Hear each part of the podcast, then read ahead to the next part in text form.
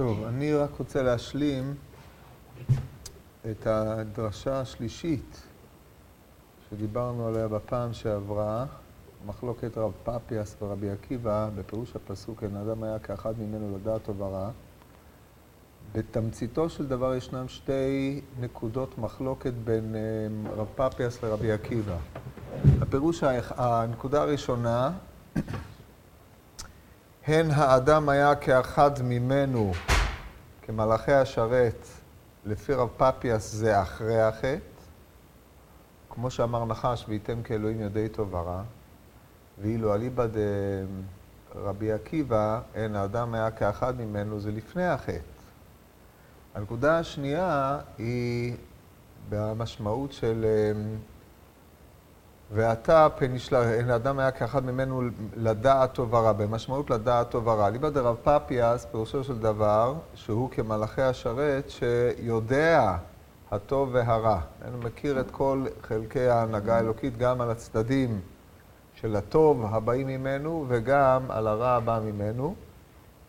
רבי עקיבא חולק על זה כי הרי אין רע יורד מלמעלה, כמו שכתוב, לא יגורך רע, והוא מפרש לדעת טוב ורע במובן של בחירה, של בחירת הטוב והרע, כמו שהבאנו אה, מדברי הרמב"ם, וזה מה שאומר, אה, אלא נתן לו המקום שתי דרכים, דרך חיים ודרך המוות.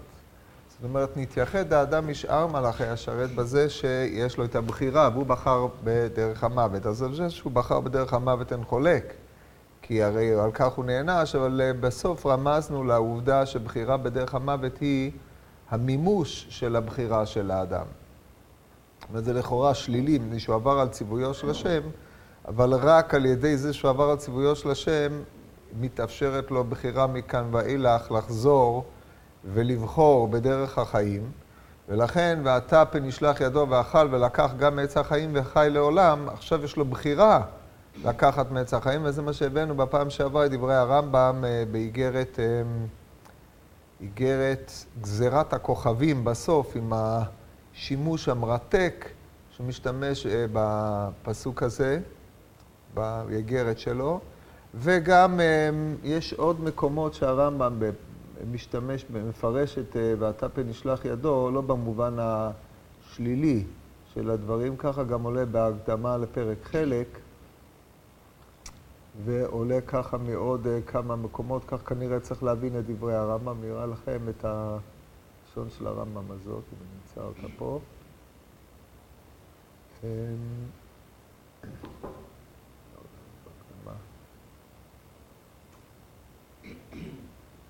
בהקדמה לפרק חלק הוא כותב, ואפשר שישלח ידו. פנים ככה לפי התרגומים, אפשר שישלח ידו לא במובן, אה, במובן של חשש. אז זה היה, אה, זה המחלוקת ביניהם. התפיסה העמוקה של המחלוקת היא שלרבי עקיבא הדמיות בין האדם למלאכי השרת הוא בזה שניתנה לו הבחירה לדעת, לבחור בדרך החיים ודרך המוות. לעומת זאת, אה, אדם נבדל ממלאכי השרת, ואין צריך לומר שהוא לא כאחד ממנו, דהיינו הוא לא נכנס בחבורה של השם ומלאכי השרת, השם הוא בית דינו. עכשיו אנחנו עוברים לדרשה האחרונה, ואחרי זה אנחנו צריכים לראות את נקודת השיתוף ביניהם. הדרשה האחרונה גם היא דרשה שחלו בה ידיים, דהיינו יש אמ, הבדל בין הנוסחים. הנוסח שמופיע ברוב המדרשים, זאת אומרת ברוב, אה, ברוב, כתבי, ברוב המדרשים שמצטטים את המחילתא הוא כזה. כתוב בפסוק בתהילים, וימירו את כבודם בתבנית שור אוכל עשב. אומר רב פפיאס, שומע אני שור של מעלה, תלמוד לא ימר, אוכל עשב. זה לא שור של מעלה. לא משנה עכשיו שלב זה מה המשמעות שור של מעלה, על כל פנים, וימירו את כבודם בתבנית שור אוכל עשב ולא בתבנית שור של מעלה. אומר לו רבי עקיבא, דעיך פפיאס, אז הוא שואל אותו, מה אתה מקיים בתבנית שור אוכל עשב? הוא אומר, שומע אני בשור של ימות השנה, תלמוד לומר, אוכל עשב. אין לך מנוול ומשוקץ משור בשעה שהוא אוכל עשב. ובלי להיכנס לתוכן של הדברים, המסגרת היא כמעט בלתי אפשרית, מפני שמה נפקא מינה אם אתה שולל את ההווה אמינא של שור של מעלה, או שאתה שולל את ההווה אמינא של שור של ימות השנה, תהא המשמעות אשר תהא. ודאי לא לזה התכוון הפסוק. כיוון שגם רב פפיאס וגם רבי עקיבא פותחים בשומע אני תלמוד לא ימר, אז שורה התחתונה, מדובר בשור אוכל עשב, לא שור של מעלה ולא שור של ימות השנה. וזה שאין מנוול ומשוקץ משור בשעה שהוא אוכל עשב, הרי רב פפיאס לא חולק על העובדה הזאת. אם כן, מה דייך פפיאס?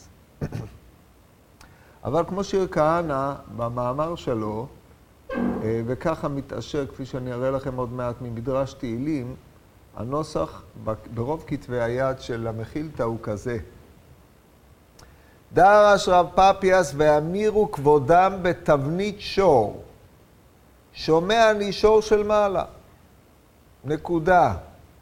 אמנם בדרך כלל שומע אני, שזה תבנית אה, דבי רבי ישמעאלית מובהקת, היא פתיחה להצעת אפשרות שעתידה להידחות, אלא שכאן רב פפיאס לא דוחה אותה, המדרש או רבי עקיבא ידחה אותה.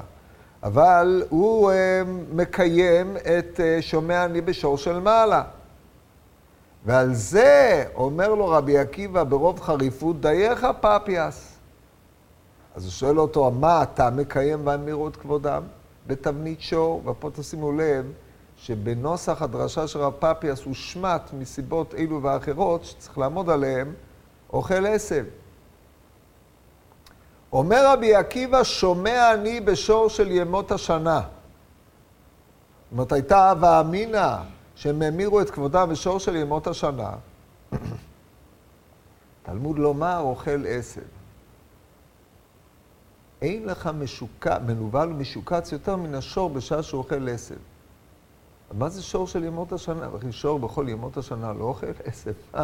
מה אוכל עשב עומד כניגוד לשור של ימות השנה? דבר הזה משונה מאוד. גם אה, מה תורף הוויכוח ואיך רבי עקיבא מפרש את הפסוק דלא כרב פפיאס. עכשיו, אישור לנוסח הזה עולה ממדרש שוחר טוב, או מדרש תהילים, שם כתוב, ויאמירו את כבודם בתבנית שור עשב, רב פפיאס אמר בשור של מעלה, נקודה. אמר לו רבי עקיבא דרך הפפיאס הרי כתיב אוכל עשב, בימי ניסן שהוא מזוהם. זה מה שאומר המדרש. אומרת לא, ואז אנחנו מבינים מה זה שור של ימות השנה, אומר לא, שור של ימות ניסן, כן, ידוע מה שאומרת הגמרא במסכת פסחים על שור של ימות ניסן, שאדם אסור לו להתקרב אליו, מפני שבאותה שעה הוא שור שחור בימי ניסן, אותה שעה שטן מרקד בין אה, קרניו, ועוד אילו עניינים נאמרו באותו השור, אה, ולכן אה, מדבר דווקא על השור הזה. טוב, כדי להבין את עומק הוויכוח ביניהם, ונראה שבאמת פשוטם של מקראות נוטים לדברי רב פפיאס, כמו שראינו בפעמים הקודמות, אז אנחנו צריכים לחזור ולהתבונן בפסוקים עצמם. אז אנחנו נחזור קודם כל להסתכל בכללות הפסוקים שנאמרו בתהילים שם. זה במסגרת התוכחה שמשה רבינו עליו השלום מוכיח את ישראל.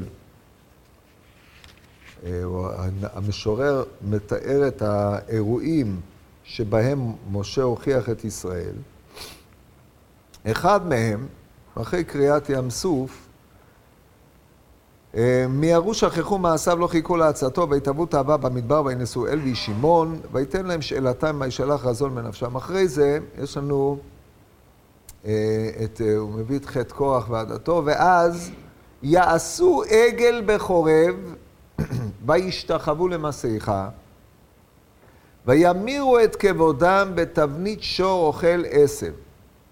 שכחו אל מושיעם עושה גדולות במצרים, נפלאות בארץ חם, נוראות על ים סוף.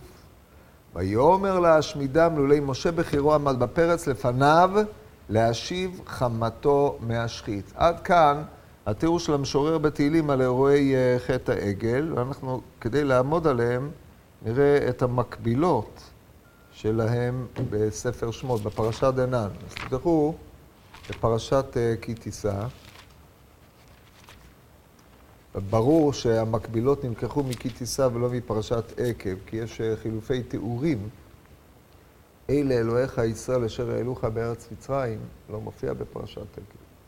רק אלוהים מסכה. אז אנחנו נדייק טוב להבין את אה, כוונת רב פאפיאס פה. אז כתוב בפסוק, בפסוקים, יש אה, מה שהשם אומר למשה בהר, ומה שמשה רואה כאשר הוא מגיע מן ההר. או סליחה, יש לנו את התיאור של מה שהכתוב מתאר את מה שעם ישראל עושה ואת מה שהשם אומר למשה. אז קודם כל, בתיאור של מה שהשם, מה שישראל עושים, ויקהלו העם, ויקהל העם על אהרון ויאמרו קום עשה לנו אלוהים אשר ילכו לפנינו. שימו לב למילה אלוהים. אשר ילכו לפנינו כי זה משה האיש. אשר העלנו מארץ מצרים לא ידענו מהיה לו. אומרת, עד עכשיו משה הלך לפנינו, הוא המנהיג, הוא הלך בהנהגה אלוקית. כעת משה 40 יום נעלם, לא מגיע. לפי פשוטם של מקראות, הם לא ידעו שהוא אמור לחזור בעוד 40 יום. אז לכן מבחינתם, אחרי 40 יום, אין סיכוי שמשה חוזר, ולכן הם אומרים, אנחנו צריכים מנהיג אחר. עשה לנו אלוהים, תעשה לנו מנהיג. כי זה משה איש אשר העלנו מארץ מצרים לא ידען מהיה לו. ויאמר עליהם אהרון פרקו נזמי הזהב אשר באוזני נשיכם בניכם ובנותיכם והביאו אליי ויתפרקו כל העם את נזמי הזהב אשר באוזניהם ויביאו אל אהרון ויקח מידם ויעצר אותו בחרת ויעשהו עגל מסכה. אהרון אוסר עגל מסכה. יוזמתו, בפי פשוטם של מקראות, זה האופן שבו אהרון רצה לממש את בקשתם, קום עשה לנו אלוהים בעשיית עגל מסכה. ויאמרו, אלה אלוהיך ישראל אשר העלוך מארץ מצרים. איך הם אמרו דבר כזה? הרי לפני רגע הם אמרו, כי זה משה האיש אשר העלנו מארץ מצרים, לא ידענו מהיה לו. והנה הוא עושה להם איזה עגל מסכה, ואומרים, אלה אלוהיך ישראל אשר העלוך. משה נדמה להם כעגל, מה קרה? מה העניין פה? אז לא נגמר פה. זה מה שהם אמרו. לאחר מכן, וירא אהרון, ויבן מזבח לפניו. ויקרא אהרון ויאמר חג לאדוני מחר. וישכימו ממחרת, ויעלו עולות ויגישו שלמים וישב העם לאכול ושתו, ויקומו לצחק. אז יש לנו תיאור בשני ימים. ביום הראשון אהרון עושה את העגל, הם אומרים אלה אלוהיך ישראל אשר העלוך מארץ מצרים.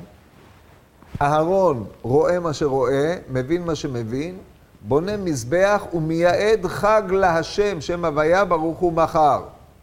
למחרת הם באים, זובחים, ויזבחו לו, וישתחו, פה הם זובחים ואומרים, מגישים עולות ושלמים. זה הזביחה שלהם, ויקומו לצחק. זה התיאור שהכתוב מתאר את מה שהם עשו. עכשיו, איך השם מתאר למשה מה שהם עשו? אומר לו, הלך רד כי שחט עמך שר ומהר מן הדרך אשר ציוויתים, עשו להם עגל מסכה, שימו לב, עשו להם עגל מסכה, דבר ראשון. עברו, לא תעשה לך פסל כל תמונה, אשר בשמיים ממעל ואשר בארץ מתחת, ואשר בשמיים מתחת לארץ. וישתחוו לו, ויזבחו לו. ויאמרו אלה אלוהיך ישראל אשר העלוך מארץ מצרים. אז יש לנו שלושה דברים, או ארבעה למעשה. עשו, השתחוו, זבחו ואמרו אלה אלוהיך ישראל אשר העלוך מארץ מצרים. כאשר סדר הדברים הוא המהופך מהסדר שמופיע קודם לכן, מאליו יובן שסדר הדברים הוא הולך ומחמיר. דבר ראשון, עשו עגל מסכה, זה איסור לאו. אחרי זה זבח, אחרי זה השתחוו לו, שזה בלא מייסה. מייסה זוטה, מייסה רבא, כמו שאומרת הגמרא במסכת סנדין, אחרי זה זבחו לו, זובח לאלוהים יוחורם בלתי להשם לבדו. ושיא השיאים, ויאמרו אלה אלוהיך ישראל אשר העלוך מארץ מצרים, לפי המשנה בסנהדרין, זה קבלת, קבלתו באלוה. זה הסדר. עכשיו, כמו שאמרנו, לפי הפסוקים, סדר הדברים הוא איננו תואם את הסדר הכרונולוגי, זה פה בסדר חמור, חומר הדברים. ואז, ויאמר אדוני למשה, ראיתי את העם הזה מן העם, קשה עורף הוא, ועתה הניחה לי, ויחרה פי בם ואכלם, ואעשה אותך לגוי גדול. אז באה תפילת משה. לאחר תפילת משה הוא יורד מן ההר, בלא עומר ודברים, לוקח את העגל, שורף אותו באש, כותת אותו הדק, זורע אותו על פני המים, משקה את בני ישראל, פונה לבני לוי, הביאו ושובו משער ושער במחנה, והרגו איש את רוב איש את אחיו ואיש את קרובו. אחרי כל הסיפור הזה, אומר משה, ויהי ממחרת, ויאמר משה לעם, אתם חטאתם חטאה גדולה. עכשיו תשימו לב איך הוא מגדיר את החטאת. אתם חטאתם חטאה גדולה. ועתה אלה אל אדוני אולי אכפרה בעד חטאתכם. מהי החטאת? ראינו, ראינו סדרה של פעולות. וישוב משה לאדוני ויאמר, ענה, חטא העם הזה חטאה גדולה, ויעשו להם אלוהי זהב. לא עגל מסכה, אלוהי זהב. הרי הכתוב אומר, אלוהי זהב, אלוהי כסף לא תעשה לך. הם עשו אלוהי זהב. זאת אומרת, משה, כאשר הוא בורר מכל החטאים, הוא לוקח, א', את החומר, העובדה שזה עגל מסכה שעשוי זהב, והוא קורא לו אלוהי זהב, בבחינת אלה אלוהיך ישראל. זאת אומרת, הוא לוקח את החטא החמור ביותר, קורא לו אלוהי זהב. עד כאן מה שעולה מן הכתובים פה. עכשיו, לאור זה נחזור ונקרא את הכתובים בתהילים. הקושי העצום הבוקע ועולה מן הכתובים בתהילים הוא שפתח בכד וסיים בחבית. פתח בעגל וסיים בשור, הרי הם לא עשו שור, הם עשו עגל. הכתוב חוזר, שונה ומשלש, עגל זהב. ירובעם עשה עגלי זהב, שור לא עשו.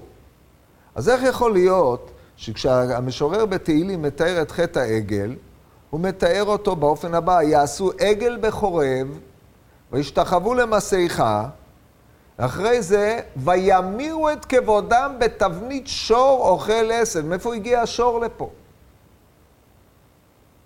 אבל, לאור ההקבלה בין הפסוקים בפרשת אה, כי תישא לבין מה שאנחנו רואים פה, די ברור שיש פה שלושת השלבים. השלב הראשון, יעשו עגל בחורב, זה עשו להם עגל מסכה.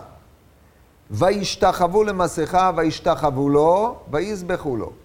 כל זה כלול בהשתחוויה, כי זיבוח והשתחוויה, אמנם אתה נענש עליהם בשני אה, לאווים, בשני אה, קורבנות, אבל מי שעושה אותם במזיד, חד דמך תנינו.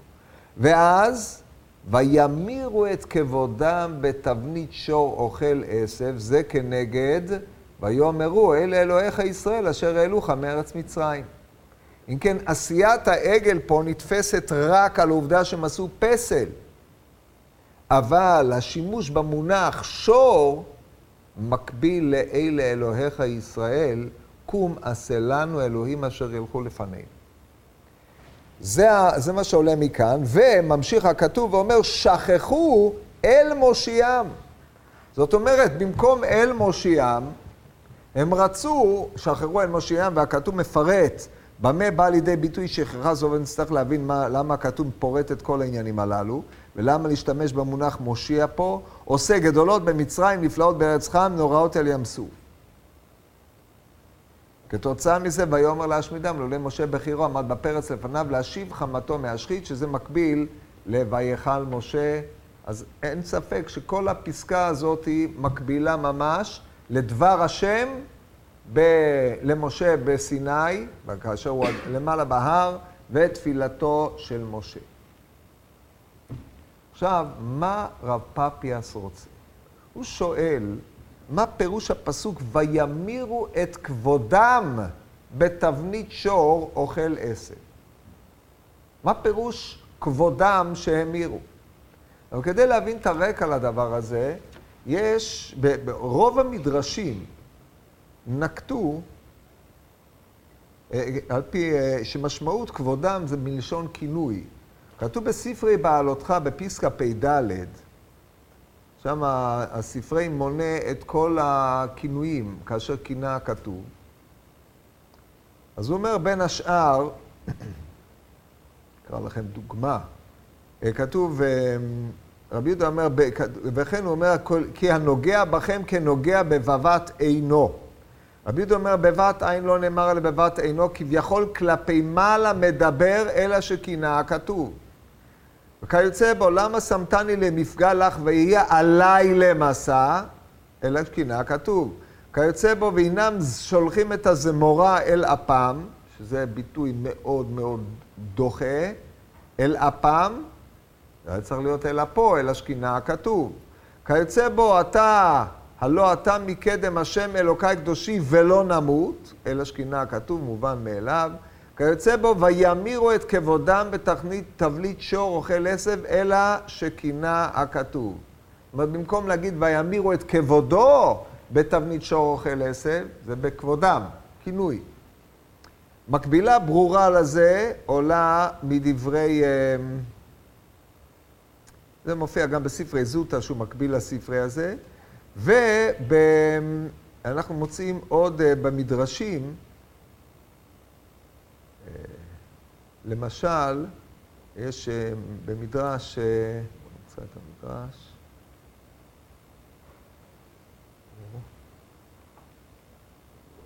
במדרש שיר השירים רבה, תני רשב"י, שיר השירים רבה, פרשה א' ג', תני רב שמעון בן יוחאי, כך טבעו, אמרו רצוננו לראות כבוד מלכנו. זה מובא ברש"י. רב פנחס בשם רב לוי גלוי היה לפני הקדוש ברוך הוא שעתידים ישראל להמיר כבודו באחר, שנאמר ויאמירו את כבודם בתבנית שור.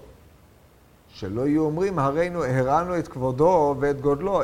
אילו הרענו את כבודו ואת גודלו, היינו מאמינים.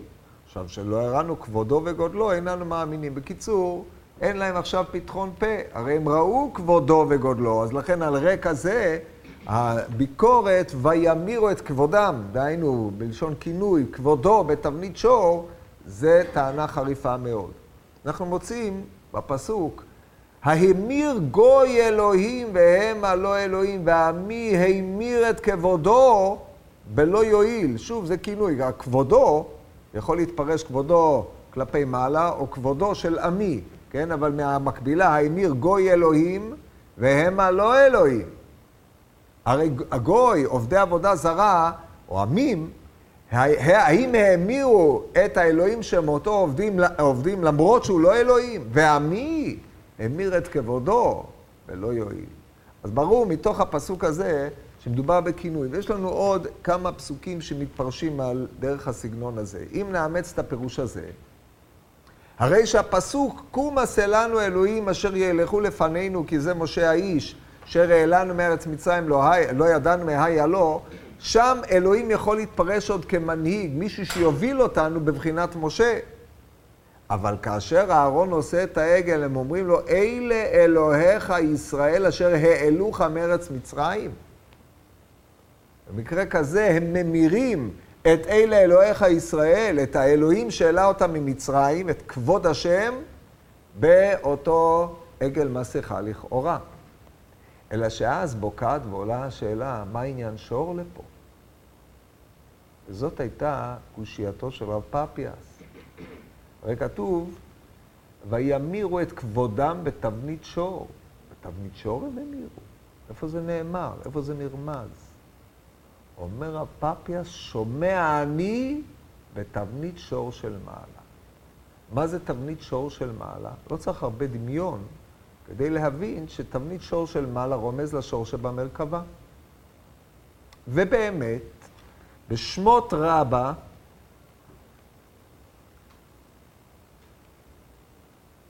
פרשה מ"ב, אות ה', אנחנו קוראים, הדרשה הזאת היא דרשה חשובה ביותר, הרמב"ם ביסס עליה את הפירוש שלו לחטא העגל, שיש אה, לתהות עליו, אנחנו נדבר על זה עוד מעט. שם כתוב בפסוק, אה, על הפסוק, לך רד כי שיחת עמך. טוב, נקרא את, ה... את המדרש. דבר אחר, אמר רבי אבין, אמר לו הקדוש ברוך הוא למשה, אל יירא לך על שאמרתי לך, לך רד מכאן, שהרי אה, ב' ג' פעמים כביכול ירדתי מן השמיים לארץ לראות בכלכלת הבריות. אמר וירד השם לראות את העיר בית המגדל, הווה נרדה, ארדנה ואראה. אף אתה לך רד, דיו לעבד להיות שווה כקונו. שתלך אתה תראה בכלכלת העם.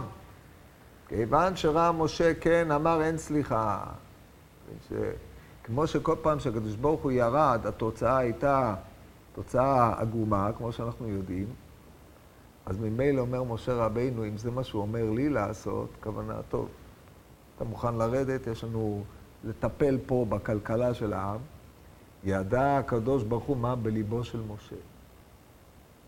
קרא לו לפייסו, אמר לו, לא אמרתי לך עד שאתה בסנה מה שעתידים לעשות? הרי אני ידעתי שיהיה חטא העגל. איפה הוא אמר לו את זה בסנה? שנאמר, ויאמר השם, ראו ראיתי את עוני עמי אשר במצרים. אמר לו הקדוש ברוך הוא, אתה רואה ראייה אחת, ואני רואה שתי ראיות. רואה אתה אותם באים לסיני ומקבלים תורתי, ואני רואה אותם אחר שאחר שאבוא לסיני ליתן להם התורה, ואני חוזר בטטרמולין שלי, טטרמולין זה מרכבה, טטרה זה ארבע, מרכבה שנמשכת על ידי ארבע פרדות, או שברים, שהם מתבוננים בו, מתבוננים במרכבה. ושומטין מהן אחד.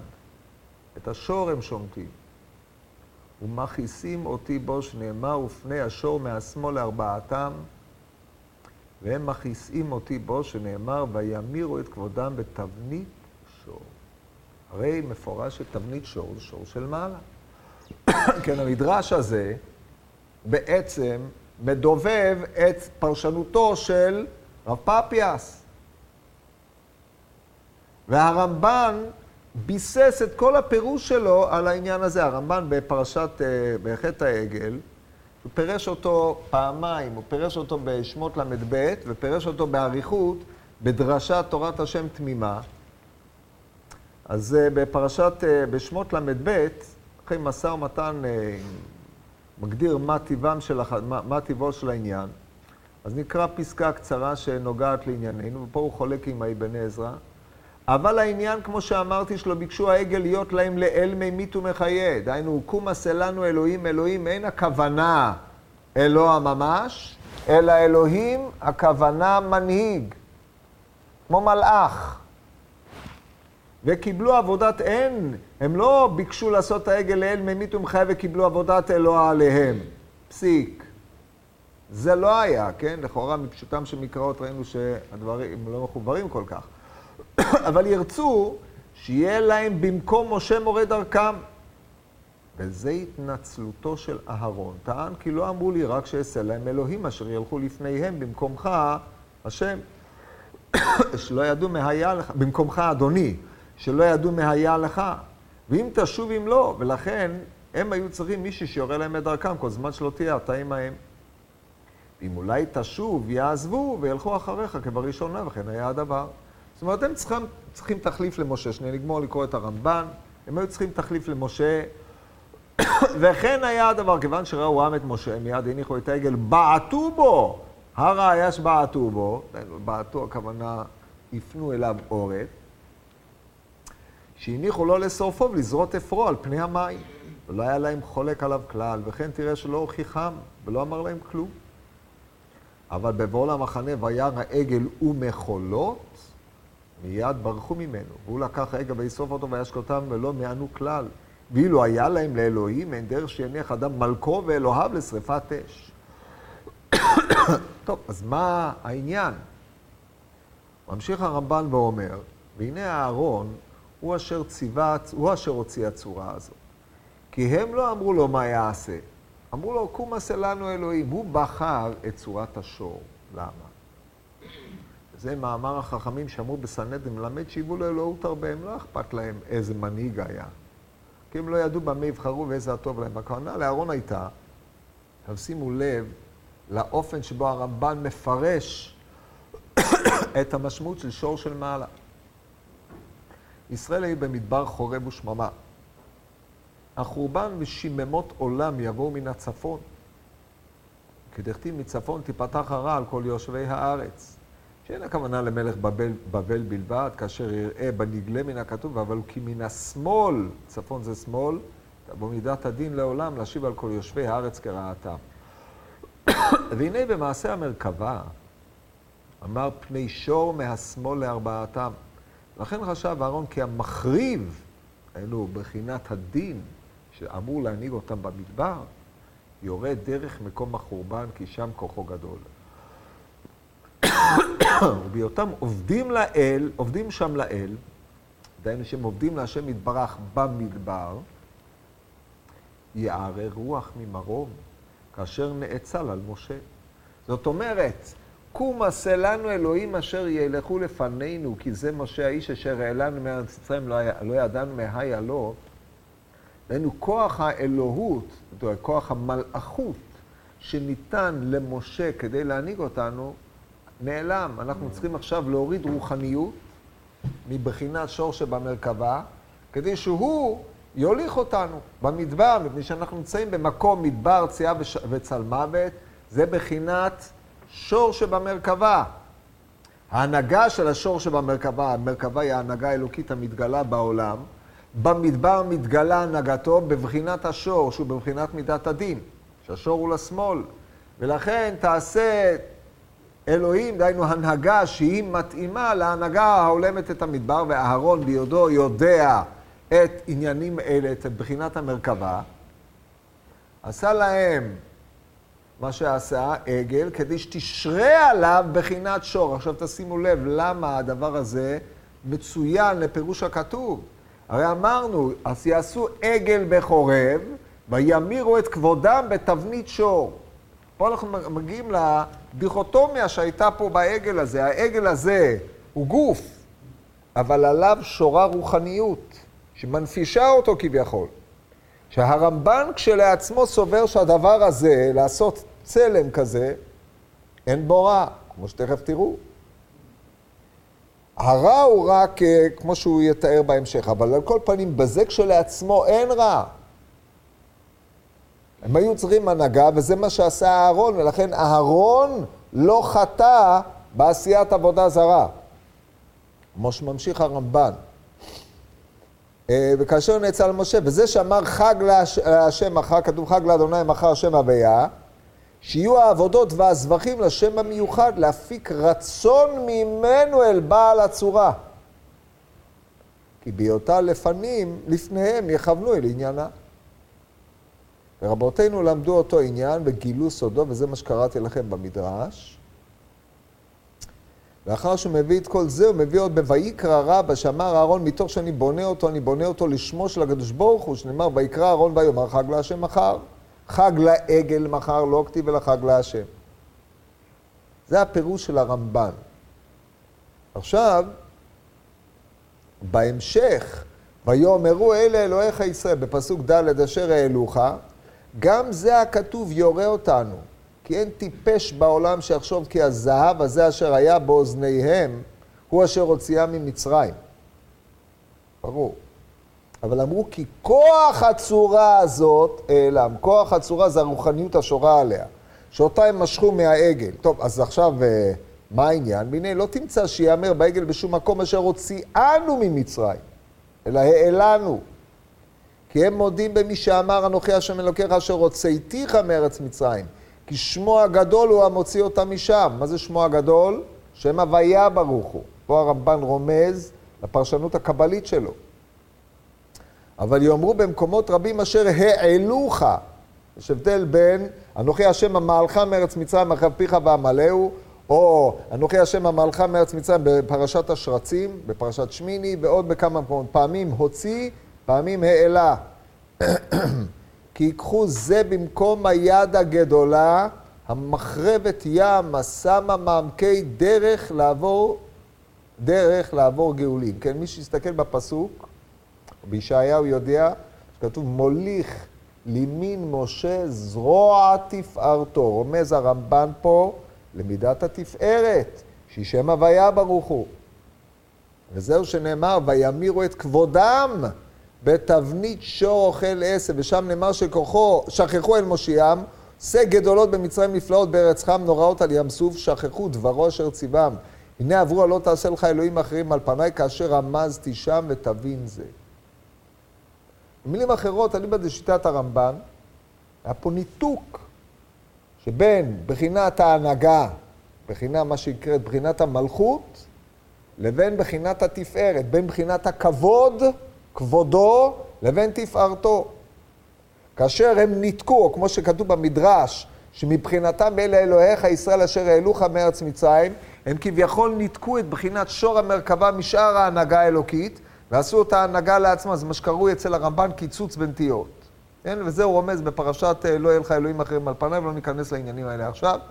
אבל כל פנים, זה היה החטא של ישראל בתפיסה מוטעית של העגל. אהרון, בזה לא חטא. זה הפרשנות של הרמב"ן. בדרשת תורת השם תמימה, הוא אומר את זה, ב... אין לכם את זה בפרויקט נראה לי. על כל פנים, אני לא מצאתי את זה אצלי. הוא, בדרשה של תורת השם תמימה, הוא כותב, אמ, אומר ככה, וירא אהרון כי ראה כל זה ולא נמנע מעשות המזבח לפניו, ויקרא ויאמר חג להשם אחר ולא אמר לעגל, ולא אמר לאלוהים שהוא כולל כוחות ועבודה זרה אלא להשם המיוחד, הוא היה סבור שיקריבו במזבח על פיו, ויעשו הוא והבכורות קורבן להשם. והם השכימו ממחרת, ויעלו עולות ויגישו שלמים, וחסר הלשון לא. וכן כתיב וישתחוו לו, ויזבחו לו. והנה נעשה בידם עבודה זרה מאותה הכת שאינם מוצאים עצמם מרשות בורם. אתה בא מעשה אהרון כפשוטו ומשאו שנאמר, ואתה ידעת את העם כי בראו, כלומר בדעת רע.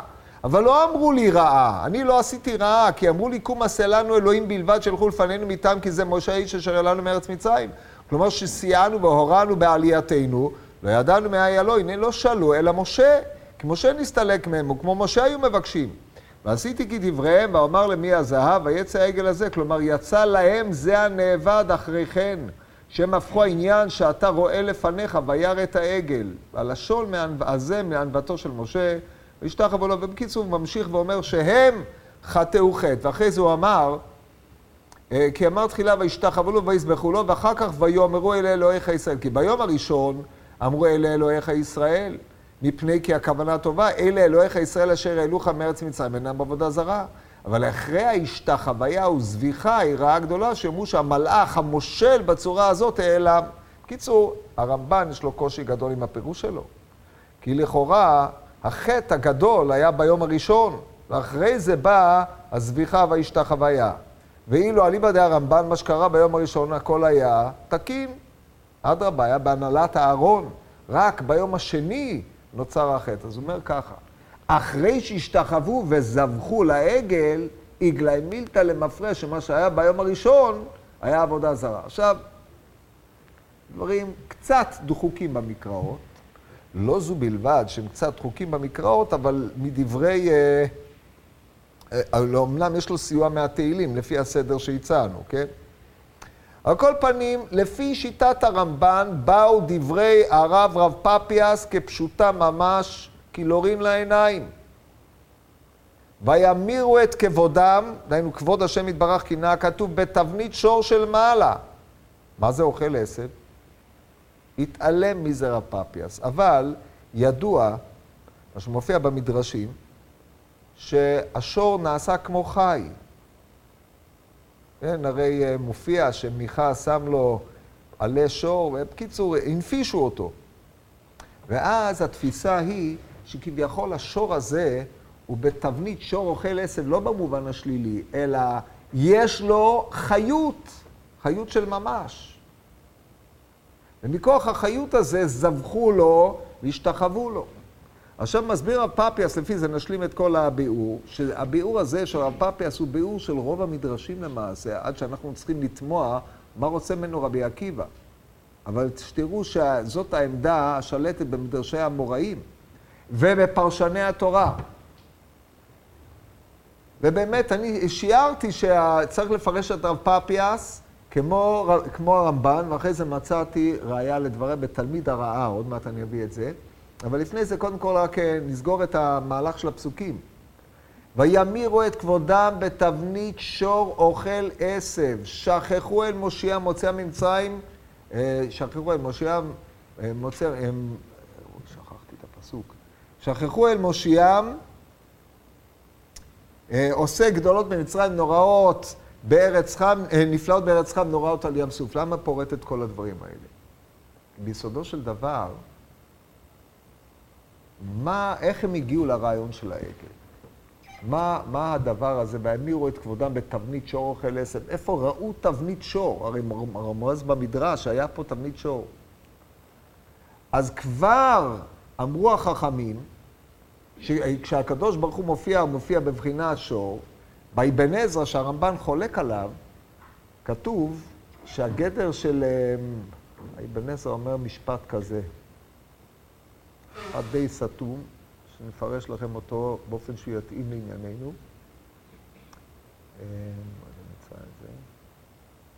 אומר האבן עזר ורבי אברהם, הרמב"ן מצטטו, אמר במקום הזה, אלוהים כבוד חונה בצורת גבייה. כן, כבוד חונה בצורת גבייה, זה הורדת רוחניות. ואם תשים לבך אל המסע הראשון, תבין זה. מהו המסע הראשון? כאשר עם ישראל נוסע מסוכות, והשם הולך לפניהם בעמוד אש, בעמוד ענן לעיר הדרך ועמוד אש. זאת אומרת, עמוד הענן זה תבנית שור. ותפיסת, בפרט בימי ניסן, שלא משנה, אבל על כל פנים זה תבנית שור, שהם עשו לו רוחניות כדי אה, להוריד אותו, ל... לפי האבן עזרא זה הורדת רוחניות מהמזלות, הרמב"ן לא מקבל את זה, אצל הרמב"ן זה רוחניות של המרכבה. כי אצל הרמב"ן זה אה, לא עבודה זרה. לפי האבן עזרא זה עבודה זרה, כמו שהוא מעריך מאוד, וטוען שזאת עבודה זרה. הוא מחפש איזה תץ דקה לאהרון, אבל כל פנים זה בוודאי עבודה זרה, כי זה בא על פי גלגלי המזלות, לפי מזל שור. יהיה העניין אשר יהא, מה הרעיון?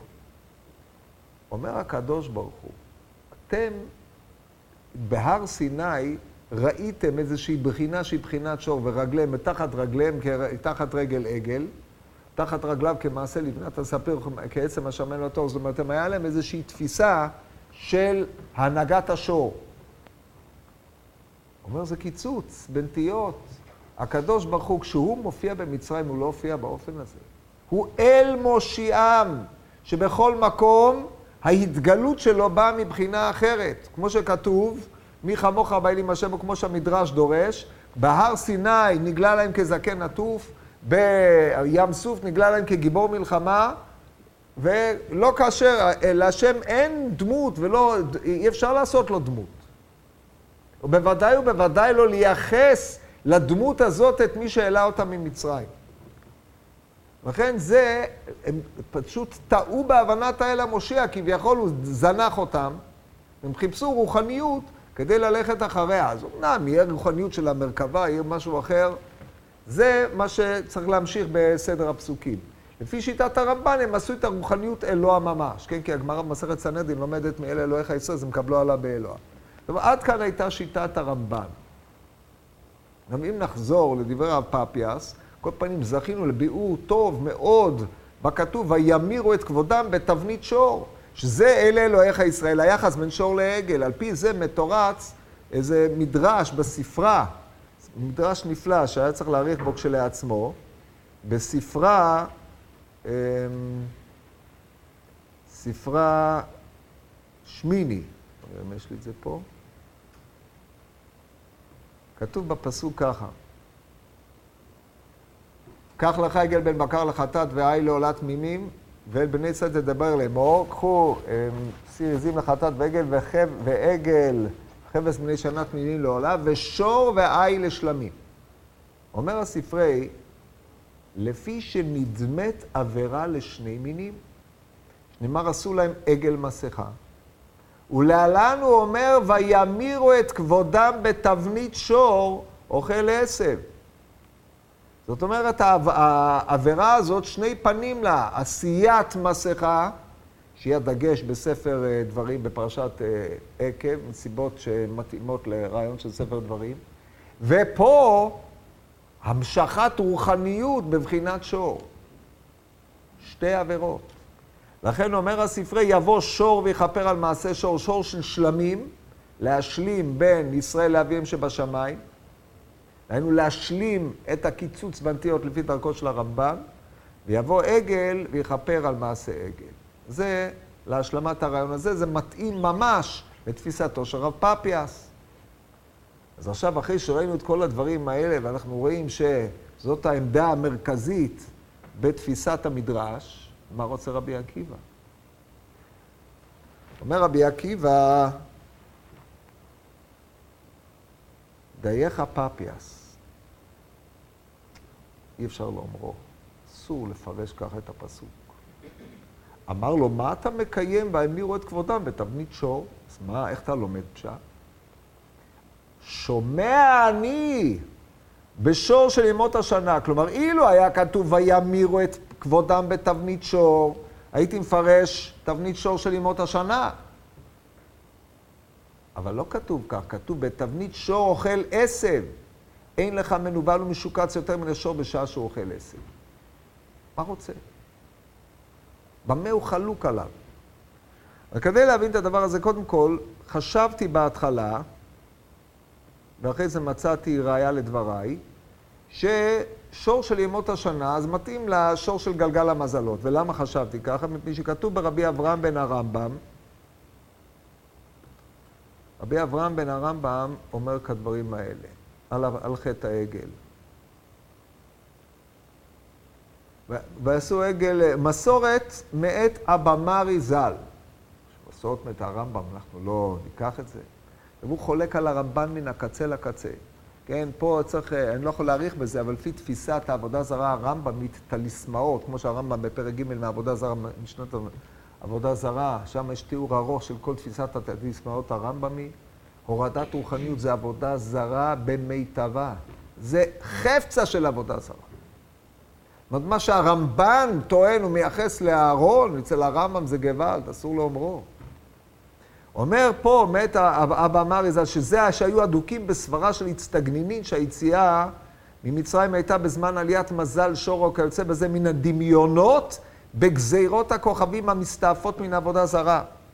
מאמרם אלה אלוהיך ישראל, או מפני שהאמינו בהשפעת מעלת מזל שור ביציאתם, שהוא, כלומר העגל הסמל או הדוגמה לרוחניותו, לפי מה שאמר רב אמרי, או מפני שחל בו עניין, מלפניו יתעלה כמו שאמר רב סעדיה, ולא פירוש בביאורו שיש בו די באותם. בקיצור, אז הוא מסביר מה העניין של, אה, מה, מה מסביר אותם רב סעדיה. אה, הם היו צריכים, בקיצור, זה חוזר לאיזה תפיסה של הורדת רוחניות. או עבידה, עבודה לפי מזל השור, להוריד להם איזשהו משהו. שאצל הרמב"ם זה עבודה זרה מוחלטת, mm. כן. אם זה היה לשור שבמרכבה, זה גם כן עבודה זרה לפי הרמב"ם, מפני שהעיקר החמישי שאין לעבוד למי שלמטה ממנו במציאות. לא משנה אם זה גלגלים, זכלים, מלאכים, כלום. שום דבר, רק לא לבדו. ריקן כל עבודות אל השם המיוחד. לכן לא משנה, אתה לא יכול לעשות אף פעם דמות, אלא אם כן צוות, וזה ההבדל בין כרובים לבין העגל. אומרת, אני לא עכשיו הולך בשיטת הכוזרי, אלא בכרובים, אתה לא עובד את הכרובים בכלל. לפי הרמב"ם, הכרובים כל עצמם לא באו, אלא ללמדנו שהכל ההנהגה האלוהית נעשית באמצעות מלאכים. אבל אסור לעבוד למלאך, אין לו שום כוח, אלמלא שהשם נותן בו את הכוח. והם יכסו, כביכול הקדוש ברוך הוא מאציל את כוחו על העגל, או על השור, כדי שילך לפניהם. אז זה מה שחשבתי, וממילא השור של ימות השנה, זה לא רומז למרכבה, אלא רומז לגלגל המזלות. וככה כתב כהנא במאמר שלו. אבל אני לא חושב שזה נכון, עוד מעט אני אגיד לכם למה, אבל מצאתי, יש ספר בשם שני חיבורים על תחיית המתים. שזה ויכוח בין שני חכמים, אחד תלמיד הרע, רבי יהודה בן אבן זברה ורבי סעדיה אבן דנן. הוציא אותו אלי גורפינקל. ושם הוא, הוא תלמיד הרע, זאת אומרת, הוא מהלך בשיטתו של הרמב"ן, הוא אומר דברים נפלאים. הוא אומר כדבר הזה, יש חשבו לפרש כי צורת שור אשר בררו להם, הוא על דמות שור של המרכבה. ופני שור מן השמאל. מי זה? רמב"ן מפורש, כן, זה כבר כתוב בחז"ל. אומר רבי יהודה הזה, אין זה אמת. זה כנגד מור, רב, רב רבו. כי במדרש תהילים מוציא זה. אמרו שם, והמירו את כבודם בתבנית שור אוכל עשב, אילו אמר בתבנית שור, הייתי אומר בשור של מעלה. דהיינו, זה אהבה אמינא, זה רב פפיאס. כלומר, ולא היה חטאם גדול כל כך, שהרי נתכוונו להשם במקצת ולא היו עובדין אלוה אחר. בדיוק כמו שאמר הרמב"ן בסנגוריה על הארון. אבל עכשיו שאמר אוכל עשב, ושור של מטה הכדור מדבר, כי כוכבי מזל שור, הם מונחים בצורת עגל, ועל זה היה חטאם כפול. זאת אומרת, באמת הם עבדו לגלגל המזלות. ככה שטט מפורש פה במפרש הזה. יפה מאוד, היינו יכולים לסיים פה ולהגיד נפלא ממש. אבל זה לא נראה לי נכון. למה לא?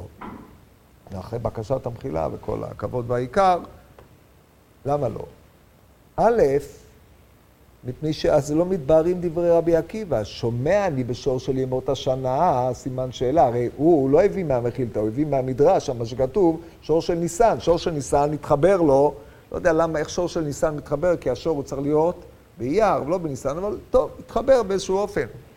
אבל פה כתוב, שומע אני בשור של ימות השנה, תלמוד לומר אוכל עשב, אין לך מנוול ומשוקץ יותר מן השור בשעה שהוא אוכל עשב. איך, איך אנחנו מפרשים את הפשט של דברי רבי עקיבא? אחרי ההתבוננות, פתאום עלה בדעתי הדבר מאוד פשוט. רבי עקיבא חלוק עם רב פפיאס בפירוש המילה כבודם. הרי כמו שראינו לעיל, אצל רב פפיאס כבודם, כינה הכתוב, מוסב על כבודו, יתברך. אומר רבי עקיבא, מה פתאום? כבודם זה כבודם של ישראל. הם המירו את הכבוד של עצמם בתבנית שור.